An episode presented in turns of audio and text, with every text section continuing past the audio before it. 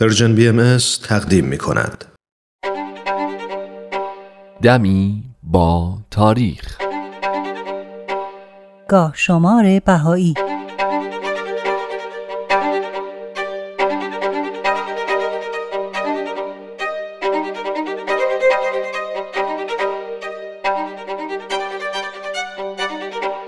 24 شهریور 1261 خورشیدی 15 سپتامبر 1882 میلادی دوی زلقعده 1299 هجری قمری خدیجه بیگم دخترموی مادر حضرت باب بود که در سوم شهریور 1221 خورشیدی با ایشون ازدواج کرد و بعد از ازدواج به مقام حضرت باب پی برد و به ایشون ایمان آورد. حضرت بهاءالله در لوحی که پس از درگذشت خدیجه بیگم به افتخارشون نازل شده فرمودن تو کسی هستی که قبل از خلقت عالم عرف قمیس محبوب را یافتی. خدیجه بیگم که بعدها به مقام حضرت بهاءالله هم پی برد و بهایی شد سه آرزو داشت که از طریق منیر خانوم به حضرت بهاءالله گفته شد. اول اینکه بیت شیراز یعنی خونه ای که سید باب و خدیجه بیگم در اون زندگی می‌کردن تعمیر بشه تا بتونه برای زندگی به اونجا برگرده. دوم اینکه فروغی خانم دختر حضرت بهاءالله رو برای برادرزادهش حاجی سید علی خواستگاری کرده بود. و آرزوی سوم هم تقاضای اجازه برای سفر به عکا برای دیدار حضرت بهاءالله بود. حضرت بهاءالله هر سه آرزوی خدیجه بیگم رو برآورده کردند اما دومین تقاضای او باعث حسرت و اندوه زیادش شد. چرا که حاجی سید علی به امش قول داده بود که اگه تقاضای او مورد قبول قرار بگیره از محل زندگی و تجارت خودش در یزد به شیراز میاد و امش رو با خودش به عکا می‌بره تا زیارت حضرت بهاءالله نصیبش بشه. اما وقتی خبر موافقت حضرت بهاءالله با ازدواج به او رسید قولش رو زیر پا گذاشت و برای امش پیغام فرستاد که شرایط برای اومدنش به شیراز مناسب نیست و باید از راه اشخابات به عکا بره و انشالله در اولین فرصت وسایل سفر امش رو فراهم می‌کنه. اما خدیجه بیگم با دریافت این پیام فهمید که دیگه فرصتی برای دیدار حضرت بهاءالله نصیبش نخواهد شد. چون در اون زمان یه زن فقط می‌تونست به همراه فامیل خودش سفر کنه و این فرصت دیگه به این آسونی به دست نمی اومد. خدیجه بیگم آزرده و دل شکسته از این پیام حدود دو ماه بعد در بستر بیماری افتاد و با اینکه چندین حکیم بر بالینش حاضر شدند اما در نهایت در تاریخ دوم زیقعده سال 1299 هجری قمری مطابق با 24 شهریور 1261 خورشیدی سه ساعت قبل از غروب آفتاب در بیت شیراز درگذشت. از غذای روزگار فزه خدمتکار با وفای ایشون هم دو ساعت بعد از درگذشت خدیجه بیگم در همون بیت دار فانی رو ودا گفت. طبق گفته حاجی میرزا ابوالقاسم برادر خدیجه بیگم جسد ایشون رو شبانه به حمام عمومی گولدسته که جنب مسجد نو قرار داشت بردن و غسل و کفن کردن و همون شب در مسجد شاهچراغ در محلی که به نام صدرالحفاظ نامیده میشه به خاک سپردن.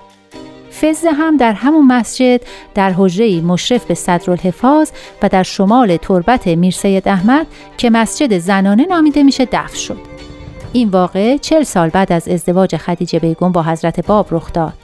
در حالی که کل زندگی مشترک خدیجه بیگم با حضرت باب بیش از دو سال و نیم طول نکشید چرا که حضرت باب خیلی زود به شهادت رسیدن.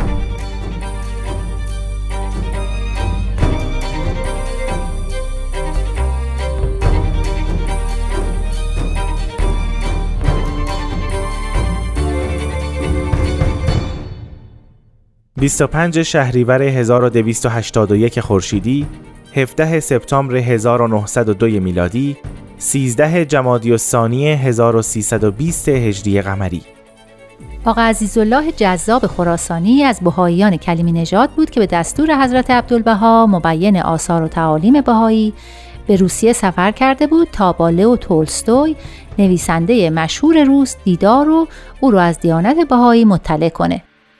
بالاخره در این تاریخ آقا عزیزالله موفق به دیدار تولستوی میشه اون هم در شرایطی که خود تولستوی هم تحت محافظت نیروهای امنیتی بود و حق چندانی برای رفت آمد نداشت. اما بعد از سال جواب هایی که تولستوی در مورد ادعای حضرت باب و بهاءالله و مقام حضرت عبدالبها و احکام مربوط به آین بهایی می‌کنه جناب جذاب از تولستوی در مورد اعتقادش به حضرت بهاءالله سوال می‌کنه و تولستوی هم در جواب میگه من چگونه می‌توانم منکر شوم در صورتی که خواستم جمعی از روسیه را تربیت کنم دیدید که ژاندارم گذاشتند. کسی پیش من نیاید. چه رسد به کسی که دعوت عمومی کند؟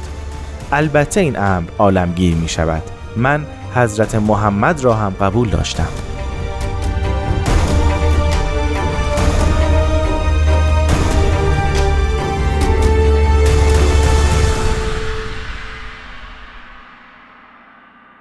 بیست و هفت شهریور 1314 خورشیدی 19 سپتامبر 1935 میلادی 20 جمادی الثانی 1354 هجری قمری.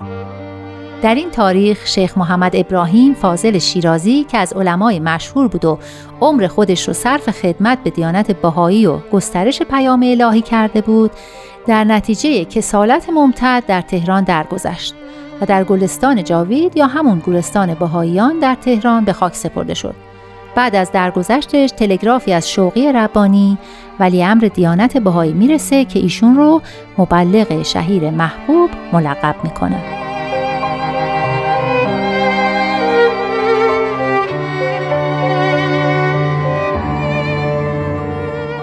...28 شهریور 1223 خورشیدی 19 سپتامبر 1844 میلادی 6 رمضان 1260 هجری قمری در این تاریخ حضرت باب و غلامشون مبارک به همراه جناب قدوس که قصد زیارت مکه و مدینه رو داشتند و از شیراز آزم سفر بودند وارد بوشهر شدند.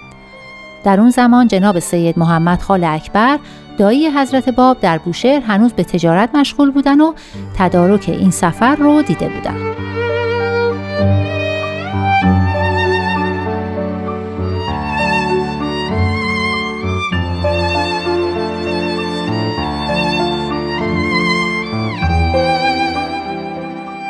19 اوت 1930 میلادی 25 ربیع الثانی 1349 هجری قمری در این تاریخ لوی جان بورژوا مهندس مشغول از کار آمریکا درگذشت. مشغول از کار امریکا بعد از مشغول از کار اشخابات دومین معبد بهایی که با همکاری و همراهی بسیاری از بهاییان شرق و غرب عالم تأسیس شده. مشغل از کار آمریکا در شهر ویلمت نزدیک شیکاگو واقع در ایالت ایلینوی بنا شده و حضرت عبدالبها سنگ بنای این مشغل از رو در سال 1912 میلادی و در سفری که به آمریکا داشتن در جای خودش قرار دادند.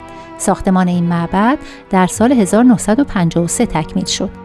این توضیح خیلی خیلی کوتاه رو هم بدم که مشغل از کار معبد مربوط به باهاییانه که تمامی انسان ها می‌تونن از همه ادیان و نجات ها در اون به دعا و نیایش مشغول بشن.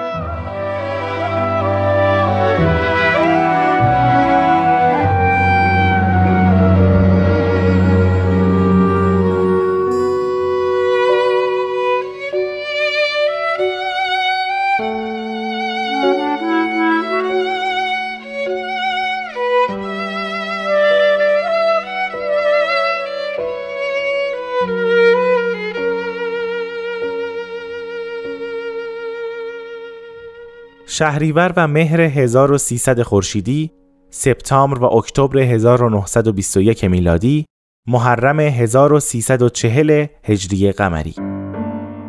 از جمله اقدامات مهمی که در زمان حضرت عبدالبها از طرف جامعه بهایی ایران صورت گرفت توجه به مسئله تعلیم و تربیت اطفال و جوانان از دختر و پسر بود که با وجود مشکلات عدیده به تأسیس مدرسه تربیت در تهران منجر شد و بعدها در شهرهای دیگه هم مدارس بهایی تأسیس شدند که از اون جمله مدرسه وحدت بشر کاشان بود.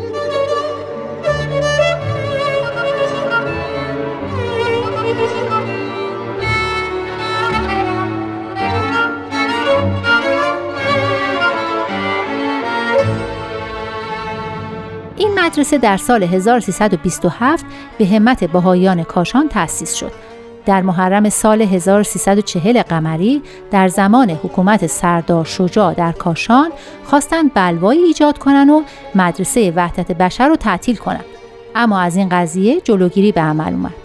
بعد در صدد توقیف مدرسه بر اومدن و کمی بعدتر خواستار تغییر نام و تغییر معلمین مدرسه شدند با تحمیل این پیشنهاد به وزیر معارف وقت در نتیجه مدرسه یه هفته به حال تعطیل در اومد و محصلین بی تکلیف موندن.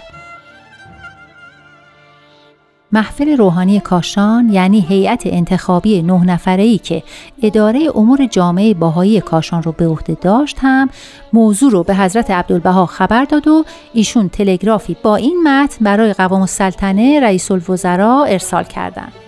حضرت ریاست وزراء قوام السلطنه خداوند در قرآن میفرماید هل یستوی الذین یعلمون و الذین لا یعلمون؟ آیا کسانی که می‌دانند با کسانی که نمی‌دانند برابرند؟ تعمیم معارف روح ملت است.